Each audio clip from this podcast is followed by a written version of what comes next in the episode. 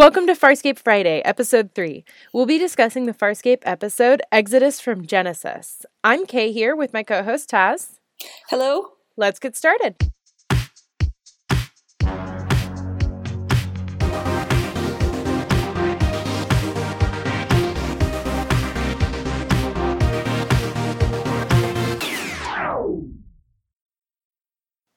All right, so today we're going to be discussing episode 3, Exodus from Genesis, which, if you're watching on Netflix, is episode 2. A quick summary of the episode. While avoiding a Marauder scanner, Moya is infected with space beetles that need to turn up the heat in order to spawn. The crew tries to turn down the heat before Moya or Aeryn are permanently injured by the sauna. Meanwhile, the Marauder commandos come aboard Moya intending to recapture her watching this episode again, I was actually reminded how much I actually like it. It it's still an early episode. I feel like the early season one episodes are sometimes get lumped together as the I don't know the one-off bad ones because the show is still figuring out what it's about and what it's what it's going to be doing. But this one was actually a lot of fun. I'm really glad we got to revisit this one. Yeah, I mean, I think there's definitely a lot of community building that happens in this episode that explains why they're so close later in the season because I think if we just jumped from episode one, where they all meet each other and they're essentially strangers, to the later episodes in the first season, then it just wouldn't make as much sense. This was this was an interesting episode. I liked it.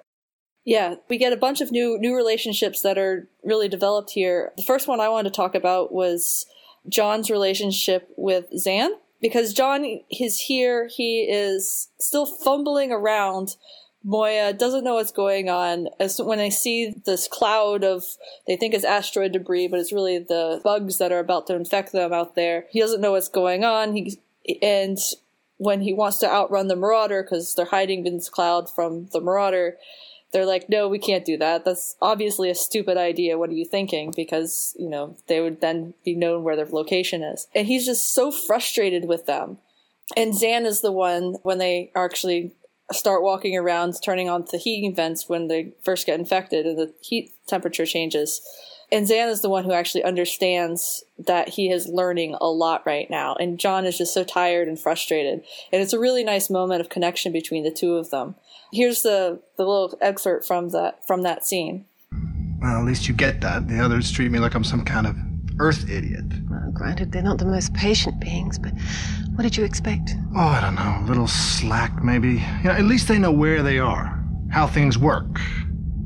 It takes me ten minutes to figure out how to open the door.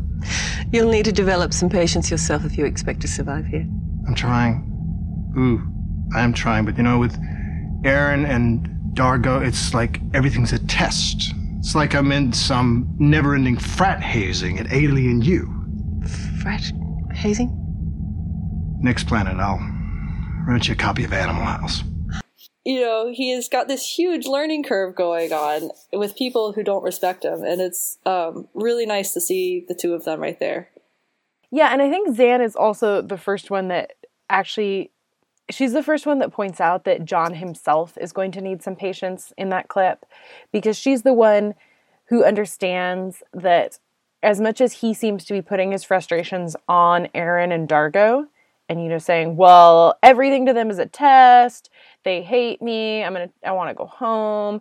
And Zhaan is the first one that essentially says, "Yeah, I get it. You're learning a lot, but you know what? You also need to have patience." Because I think John is coming from a place where he he is used to knowing everything. He is used to being the smartest man in the room, and now all of a sudden he's in a place where he doesn't he doesn't know things. And I actually I do want to play that clip that you mentioned earlier just because of what John says at the end. How fast can they go? Hatch 7. Hatch 7? Thing's a Hyundai. Why don't we stop playing hide and seek and just smoke them? If they discover us, Crais will know exactly where to concentrate his search. And we cannot outrun a command carrier. D'Argo's right. Well, of course he is, Miss Sun. He's been here longer. And it's that kind of disgust at the end of he's been here longer. Um, I think there's a couple of interesting John things in, uh, in that quote. And the first is the reference to a Hyundai, because this is also the first episode where he did it a little bit last episode where he referenced Yoda and he referenced, you know, kiss my ass. But in this episode, we really start him, seeing him explicitly reference things that there's no way that any of them would possibly get. They don't know what a Hyundai is.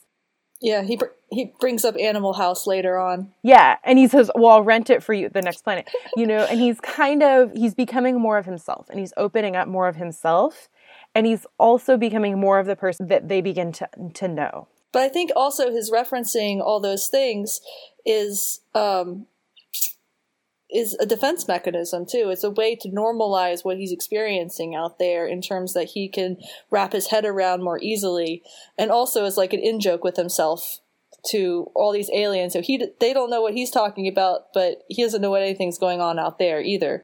Mm-hmm. Both sides are in the dark a little bit, and it, it comes across as a defense mechanism too. Mm-hmm. That's a good point about it being being a way of protecting himself, being a way of saying, "Well, you think I'm weird? Let me show you weird." but Yeah. also, there's that disgust at the end of the quote where he he's literally like, "Well, of course he's right. He's been here longer," and it's that frustration that I think Zhaan is addressing in the earlier in the earlier quote where she's essentially saying, "Yeah, he has been here longer." You also need to have patience in this situation, Mr. Crichton. yeah. This episode also opens on some of the most amazing daily life of, in terms of the crew. It opens with Rygel painting himself. And the way the shot is set up is so cool because at first he's like looking at a bowl of fruit. And so you think maybe he's painting the bowl of fruit, but he's actually eating it. It's his snack. and he's painting like a three year old version of himself, which is. It's pretty great. And he's like the work of art and it's just like you know crayon coloring kind of thing. Yeah, but then you also have this hilarious little moment that I don't think we ever hear about again later, but it's so interesting where he says, "Yes, my you know, my I'm the most beautiful and that's why mom had my older brothers banished because she said I should be on the seal." And you end up being like, mm-hmm. That's the reason. Yes keep telling yourself that rygel. And then we have D'Argo teaching John how to brush his and, teeth and by, by teaching him it's like holding his mouth open and shoving this little wormy thing into his mouth and saying this is the dentic that you must use to brush your teeth with or you know it'll clean your teeth. And it's you know you can understand why john is cringing away And then immediately after these two very domestic scenes, we have Aeryn piloting the ship, and everybody comes up to command because they're like, Why is Moya acting like she has the hiccups? And it turns out that Aeryn is dodging a marauder, which has on board Peacekeeper commandos, the elite of the Peacekeeper infantry. And the commandos, this is also turns out to be a very raw wound for Aeryn too, because she's actually applied to be a member of the commando team.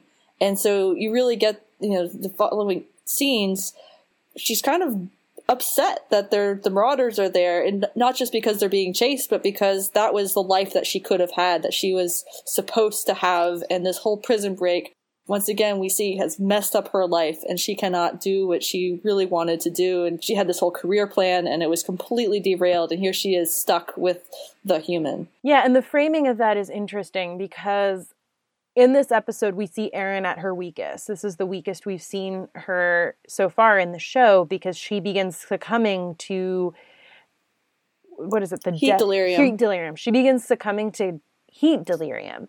And it's kind of framed with her saving them by avoiding by using what they think is asteroid debris to avoid the scanners of the marauder and then she has this really raw argument with John about her place on the ship and about her feelings about the crew. And then later in the episode we do see everybody essentially doing their most to to save her. To help her, yeah. Yeah, to help her. And it's an interesting framing of it too because at the beginning she explicitly rejects being friends with john and being like a part of the group here's the here's the quote about it Look, you're not in this alone. Everybody on board has had their lives derailed from what they thought they were going to be, should be. We're stuck together. And as long as we are, we might as well be. What? Family? Friends? I want neither. Somebody's got to be there when you need it. No offense, human. What can I possibly need from you? And so what you see here, she's he's reaching out to her, acknowledging that they're all in this together, and she's basically saying, well, whatever, you guys can do your thing. I'm going to be over here being my own stoic Sebacean peacekeeper self and really not wanting not wanting to cross that line, not still not wanting to let go of the peacekeeper side of her yet. Yeah, and it's and it makes sense why not because she's literally faced with what she had been wanting for her entire life. You know, to be this elite soldier. You, when she describes the search pattern of them, she said clean, efficient, and you know, she says, "I doubt anything anything on your world is is as efficient or, or as deadly." And it's kind of this p- moment of pride Yeah. for her where definitely. she she sees it as this is what I wanted. And yet that's not what she's going to get. And also she has some interesting an interesting moment right before that when she's been avoiding the marauder and Pilot after they after they avoid it Pilot says in real surprise, you know, thank you. And you know, she ha- she acknowledges that they work well together. So it's an interesting emotional moment because I have to believe that she went from that feeling of warmth, that feeling with Pilot of of doing something together as a team to being immediately reminded that this is not the team that she wanted. This is Right. not the, the these are not the team that she would have chosen for herself. And that's the one of the other relationships that really gets going in this episode is Aeryn and Pilots because they have um, so they have another moment later on once Aeryn has been hit with his begins to succumb to heat delirium.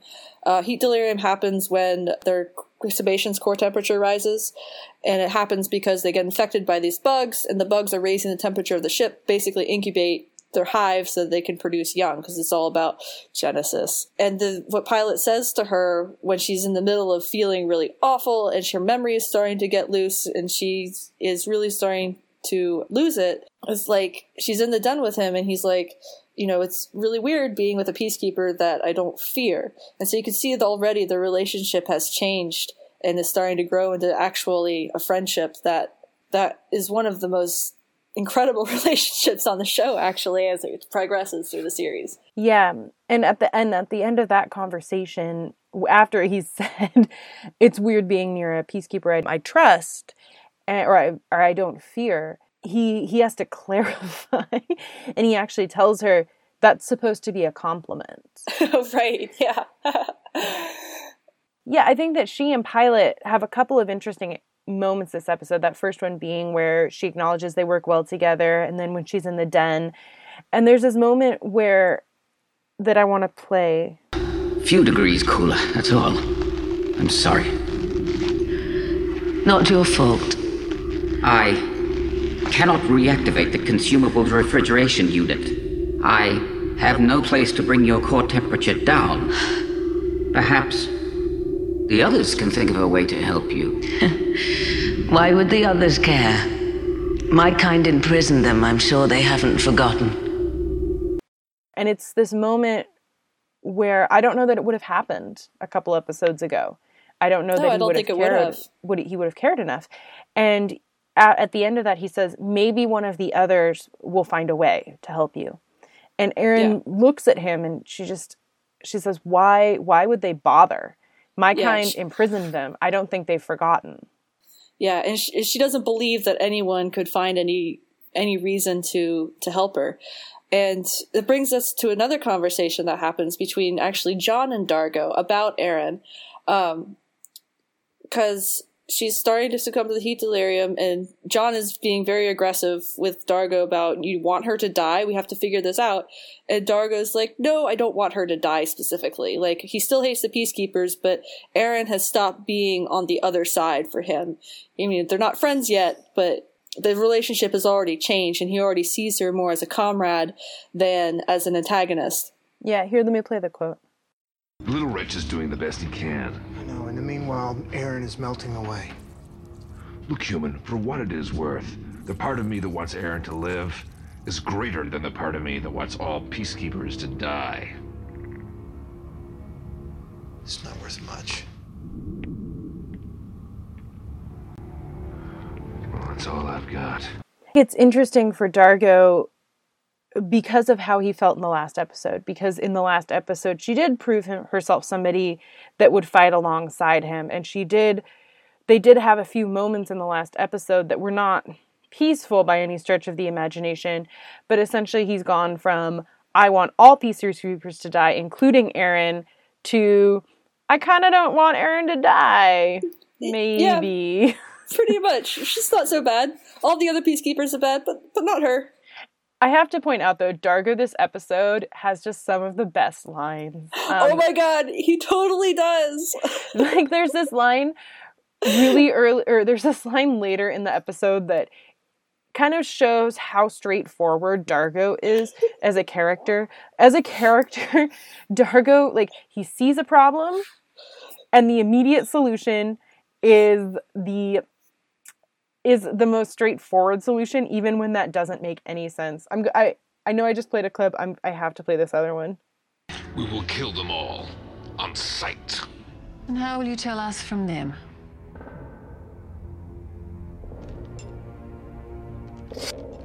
We will cut off the tip of our small finger for identification. How about something a little less permanent? it's not the most practical thing to do, D'Argo. I'm sorry. And the look John gives him is just so perfect. And he's like, yeah, we're gonna do it my way. Not none of this chopping off of our fingers things. It's just so great. Yeah, and I think that this is a really good and and really clear way the show says of the type of culture John comes from and the or the type of culture that D'Argo comes from and the type of culture that the rest of them do where his immediate solution is we're going to cut off our little pinky finger and and he literally has a knife to his pinky because he's so ready to go. He's like there. and it's just um just so classic D'Argo. And then later on when uh, Rygel phones in and he's like, well, they're not advancing as long as I don't move. And D'Argo has this moment, and then his expression gets really clear, and he goes, So don't move. Don't move. and it's, I think it's a good way of setting up D'Argo because you know that he has places to go from here. You know he has character growth to go from here. He really does but this is like his starting point. His starting point is we're going to cut off our pinky finger and don't move if they're advancing when you the, move. The third quote I like from him is um it's after the marauders have or the commandos on the marauder, excuse me, Aeryn would correct me if I said that wrong. Um have landed and they have to go out and, you know, take them out essentially so that the the bugs don't kill them. And John says, "All right, it's just you and me because Aeryn's out, Zhaan's out. You know, they have to stay behind um, because of the heat delirium." And D'Argo says, "No, it is just me and you." because clearly, still, John is a non-entity, and yet he's still coming with him. Mm-hmm. And it's it's interesting that I, and part of this is because it's Farscape and it's a show about John. Um, we should just be calling it John Crichton's Farscape. but John's plan is the one that ends up working, the one that's more peaceful. And I think that that contrast is really clear in this episode, where you have D'Argo, whose solution, when I mean, and what Zhaan was referencing earlier is that, you know, D'Argo wants to go out and murder all the bugs. He's like, mm-hmm. we're just mm-hmm. going to exterminate all of them. And Zhaan is like, well, how are you going to know who's who? And John's solution is so much more peaceful and it's something that costs them because obviously it still has to be warm because the peace he negotiates is that you get to finish your spawning as long as you keep the temperature down slightly. We, you know, we just don't want it to be too hot. And it's it's a peaceful negotiation. It's a peaceful solution that involves minimal death. It involves no yeah. death. And this is why I actually think that John imprinted hard on Star Trek. Because it's the type of Star Trek solution that you would see. You come across a threatening alien situation, and yet it's a complete cultural misunderstanding because the contexts are different. You know, the bugs need warmth to have their young, and they are acting aggressively to defend that, but it's all being misinterpreted as you know hey we have these invaders on our ship that we need to get rid of by the moya crew. And it's it's very much comes across to me as you know how the solution would have come about in a star trek episode. Mm-hmm. um, and that's the pattern that john is modeling himself after. Yeah, and it's and it's clearly not a solution that anyone else seems to have thought of, perhaps with the exception of Zhaan, but Zhaan is essentially out of the quest out of the equation on this in on this issue because she's speaking for the monarch. Yeah, she gets jabbed with a, a claw thing. I don't know, a splinter, and they use her her body to speak. Can I point really out? it also looks really uncomfortable. but can I point out that when they the way that the beetles get their DNA is they stab them all with little stingers, and all of them seem to be like, "Oh, a mental, uh, like a metal splinter," and I'm like. What is a metal splinter? And you weren't even touching any metal. Like, why are you not questioning this a little They're bit all more? tough guys. yeah. I think I know last episode was definitely very Rygel heavy because of his because of him being the one to cut the beacon out of Moya. This was another episode where Rygel's size was used to the crew's advantage. And I think that this was an this was an episode where we got to see Rygel really shine as Oh my god. royalty. Yeah. Um and I I think I'm going to play the quote here where he actually introduces himself to the monarch. I am Rygel, 16th of my lineage, Dominar of the Hynerian Empire, at once your equal and your humble petitioner, requesting an audience. So here Rygel is presenting himself as royalty. And in the last episode, we kind of got to see him being a little bit more gooey, showing a little bit more of his softer underbelly where he had doubts about himself. But in this episode, he is presenting himself as the monarch that he is, or he's presenting himself to the monarch as the royalty that he is. Right. And there's this also this great line where he's like, You are never allowed to do diplomacy again when he talks to John about the deal. He's like, It's a horrible deal. Why did you agree to this? I'm in charge of it from now on. And then they're like, Okay, you're in charge of it. And he's like, oh, I have to go crawl into a gross little tunnel so that I can negotiate with the with the monarch. But he does a great job because you know what? The monarch gets a crush on him. So go Rygel. yeah, and I mean that does kind of show that as many flaw like Rygel is probably easily the most flawed of the characters, just because his avarice and his you know he's got a lot going on. yeah. But here he gets to play to his strength, which is diplomacy, which is knowing how to negotiate with other leaders. Yeah, and I think you know it's been a long time since I've watched this the first time through, but but one of the things about Rygel is he's one of the harder characters to warm up to, and I think especially in the beginning episodes when he's always greedy, he's always eating, he's always farting, he's always being gross and self-serving and playing all the angles in this very Machiavellian kind of character, and it's it's hard to kind of really appreciate these different facets of him until you really get to know him as a character later on. So that's why I like these little moments in the early episodes where those things are important and they do contribute to saving the day. Mm-hmm. Yeah, and speaking of saving the day, there's a couple of different ways that the crew has to. There's a couple of different problems that the crew has to deal with in this episode. The first is the heat, which Rygel negotiates for them by convincing the monarch that they are not the commandos, that the commandos are a separate organization and that's why they have broken the truce. But also they need to help Aeryn. And that's an interesting arc because we played that clip earlier where John essentially is telling Aeryn we need to be more together. If not friend if not family, at least friends. And she's essentially telling him that she wants neither. She doesn't really care for them. And then And him in particular. yeah, him in particular. and then we have her and Pilot developing this warmth and Pilot feeling empathy for her in a way that's unexpected to both of them. Yeah, I, she definitely does not see that coming, and I don't think she truly believes it either. Mm. You know, it's it's out there, but she she's still, you know, accepting acceptance, accepting acceptance, accepting love and camaraderie from other people is also a hard thing that she has, especially with this crew where she's still feeling like you know they ruined her life. Mm-hmm. And then later, when she is succumbing to the heat delirium because they need to turn up the heat in order to take the commandos far enough off their guard to far enough off their guard to essentially win because it's a group Yeah. of five killing machines against John Basically, and D'Argo. yeah, basically using the heat delirium as a weapon to disable the commandos. But at the same time, they have to keep Aeryn alive. And Zhaan takes her into the shower and hoses her off with water, trying to keep her temperature down. hmm And before that, she Aeryn has this interesting moment with John where she actually asks him for what he promised her earlier. Here, I'm going to play it. It's up to you. Aeryn, no, I'm trying to. Before the living death takes hold, you have to be prepared to kill me. Promise. No, not a chance. You said I'm not alone. A friend would do this for me. Family would do it swiftly. So we have that moment where she's asking John for what he promised earlier, and he's unwilling to give it just because of a cultural difference, I think.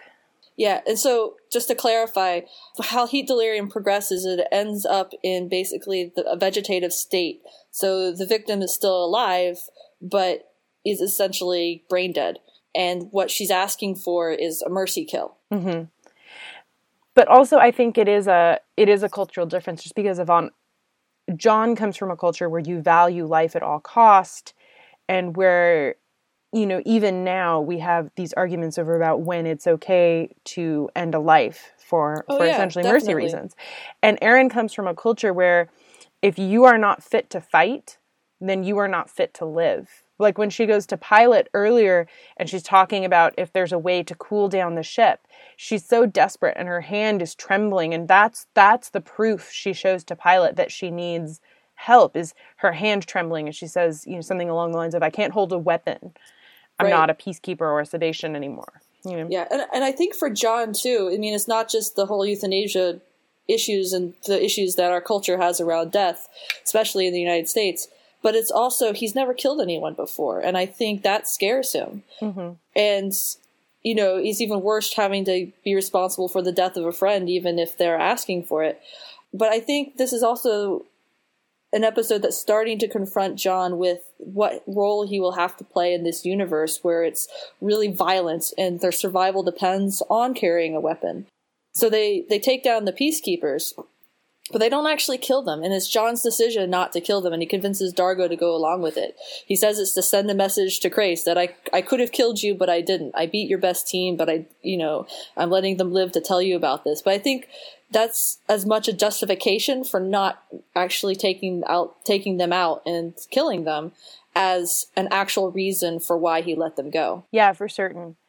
And it is also akin to the way that John deals with the monarch and the beetles is that when he realizes that this is a war he started by killing one of the bugs in his room, he has this moment of almost, it's not horror on his face, but it's something close to that where he says, This is a war that we started. And D'Argo kind of, con- you know, says, Well, we're going to finish it also. And John is essentially saying, No, that's not how I want to do things.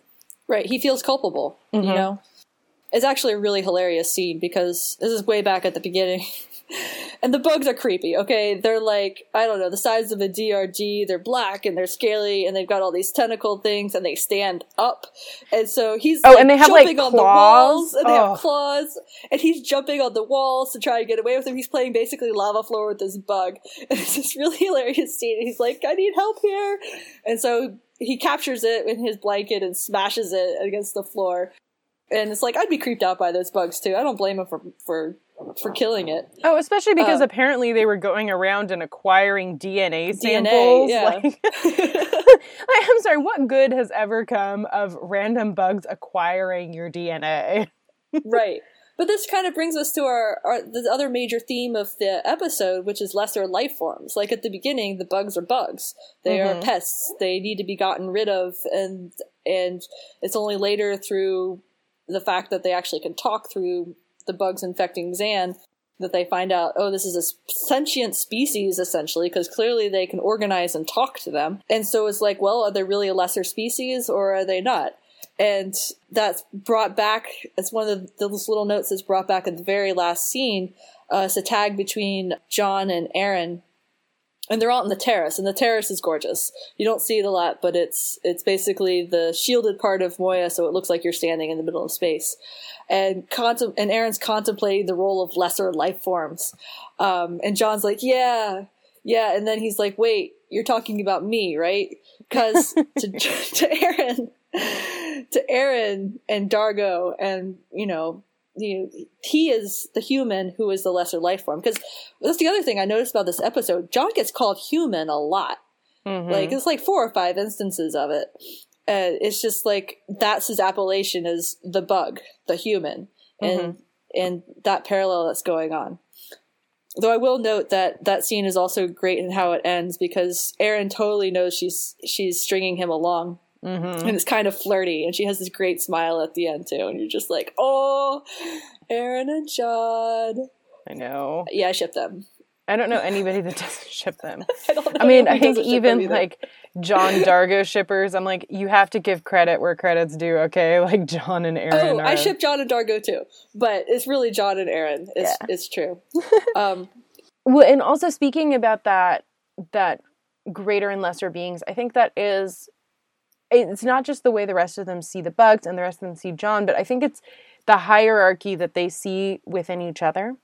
Because we've had a few scenes now where Aeryn has expressed her opinions of Luxans, and it is not positive. And all of them have expressed, you know, their feelings of peacekeepers, and you know, they obviously have very bad opinions of their of their overlords. But it's just an interesting it's an interesting dynamic because I think they all see themselves as the superior species. Even Yeah. Rygel. oh, definitely Rygel. Yeah, definitely Like- Rygel. And actually, there is an interesting. I'm going to play a clip from D'Argo because it has such a funny line, but also because I want to talk about the heat delirium. What's her problem? Sebacean heat delirium. What? Sebaceans like the gland necessary to regulate extreme thermal increases. Wait, and those other bastards chasing us are cold blooded? Literally? It's a weakness not enough of them die from. it's a weakness not enough of them die from.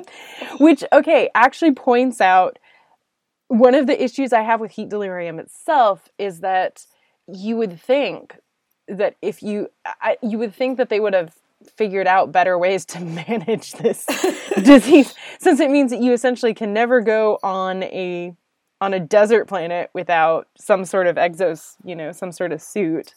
I don't know. I think Heat Delirium, while providing lots of interesting plot and lots of meaty scenes, especially in this episode and in later se- in later seasons, there's also like there's also a thing of like what? It's kind of completely ridiculous. Yeah, it's really completely ridiculous. And also, and that means that essentially they have the ships at a very cold temperature. Like when the ship is Yeah. heating up, D'Argo kind of is like, "Well, this is just a winter's morning on mm-hmm. on you know his homeworld," and it's interesting to me because then I'm like, well, then essentially they are they are pushing the rest of the galaxy to their will of being really cold all the time.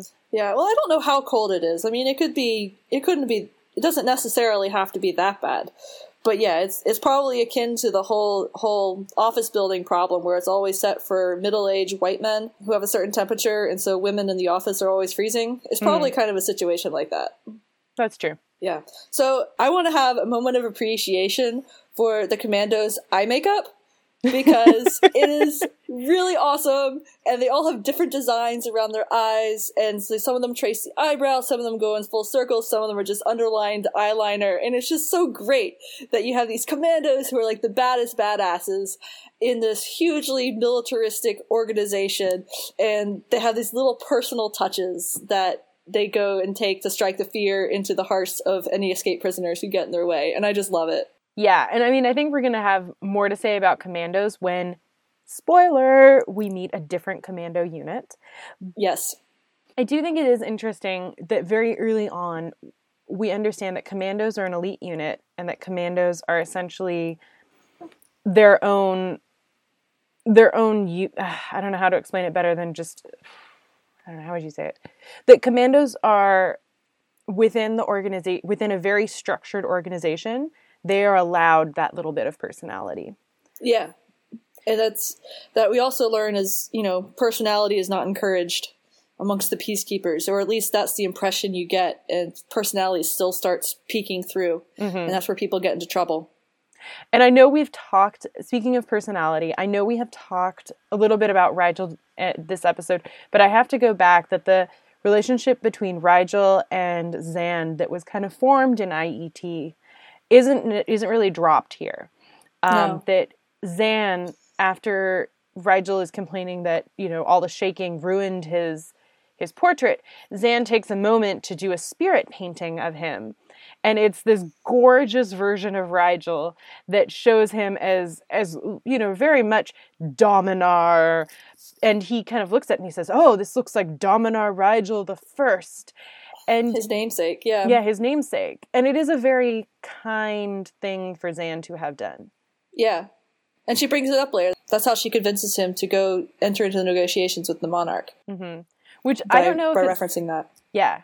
Which I, I don't I mean I think it's an interesting thing mostly because then you have to ask does Zhaan do a lot of her kind things with the knowledge that of the effect it could have later like because Zhaan is hands down the nicest person on this ship. And well, it's a survival strategy, isn't it? Yeah. You know, politeness will get you very far. And I mean, I think of my own office politics at my job, and it's just like, you know, you approach it with good faith and politeness and trying to be nice to each other. And it gets you so much farther than trying to make a fight out of it. Like, Mhm. so much farther. And so Mhm. maybe that's her survival strategy, especially as she has, you know, she's a priest and, and, and that's kind of her modus operandi pretty much and that's how she gets things done Mhm. and i don't think it's out of a place of malice by any means i think there is No. genuine care there but it pays off because it's a relationship she's building that she can then draw on hmm Yeah, and I think we we also see that later. For example, when she is praying over the dead over the dead beetle that John has brought as a sample, you know, and she actually is genuinely praying for this creature. And Rygel kind of confronts her about it and says, "Are you know are you are you seriously praying for this bug and for this parasite?" And Zhaan is very true to herself. I think. Yeah, but then it also comes up in her last conversation with John and the whole theme of lesser life forms. I mean, they all see this bug as being a lesser life form. They learn later it's not, but Zhaan already is acknowledging that it, you know, it is its own life. It was precious. It meant something to somebody. It meant something to itself. I mean, you don't have to mean anything to other people to have inherent worth as a as a being, and she recognizes that immediately with that, and you see it with that prayer. Mhm. And that's what she brings up to John at the end. Understanding, taking your time, having patience with others, and that's how you that's how you can move along without killing each other essentially. Mm-hmm. And that whole time and patience theme also applies to their small group. One of the things I was going to jump in earlier and say, but when you're talking about the hierarchy of, you know, Aeryn is the peacekeeper and D'Argo is the Luxan and John is the human and Rygel is the Dominar, the Hynerian Dominar. They all have their, their cultures behind them and at the beginning they're very much representing them as a whole. You know, conversations where D'Argo blames Aeryn for peacekeeper problems because she's the peacekeeper. And this is really, you really start to see with all those relationships and especially with Aeryn being so vulnerable, those, those stereotypes breaking down and they're actually seeing past them and starting to see each other as people first Mm-hmm. and their own pe- and their own being their own person outside of the culture cultural baggage that they bring with them. Yeah, which goes back to what D'Argo says in that quote, where essentially he says, The part of me that wants Aeryn dead, Yeah, or that, it's that wants all different from- peacekeepers dead, is, you know, is less strong than the part of me that doesn't that doesn't want Aeryn dead. So she's no longer lumped in with peacekeepers for him. She's her own separate person. Let's see. Her own Um, person. I don't know if I have much more to say. Yeah, I think that this episode is is really it's nice because you see the domestic, you see them working together. I did it was interesting because the first time I watched through before I realized that Netflix was missing had put IET out of order, it jumped from episode 1 to Exodus from Genesis. And actually in my notes I kind of questioned what happened in between episode 1 and episode, you know, an Exodus from Genesis that made them all a little more friendly to each other. And then you realize that oh, IET happened in the middle. Right. yeah, so watching on Netflix, IET is definitely second. So, how would you rate this episode? I don't know. I I think I, I realized that I gave IET such a high rating last week. I like this one a little bit better than than IET, but I didn't. It also did make me realize that I didn't like it that much. What this Uh, one or IET? this one, I think that um, I don't know. I would probably still say like around a three point five, maybe. Like yeah, a, I I I would also agree that this is better than IET. I'd say three point five four kind of range. yeah, that's what I'm thinking. It was definitely I don't know if I said this already, but it was definitely better than I remembered it being. All right. Well, next week we're going to be discussing Farscape episode four, which is Throne for a Loss. Go ahead. Ah. I know. I love actually do like that episode a lot. I know. If you want to see Rygel confronting his nemesis, which is Mud, go ahead and watch that ahead of time. Otherwise, we will see you next week. Bye. Bye.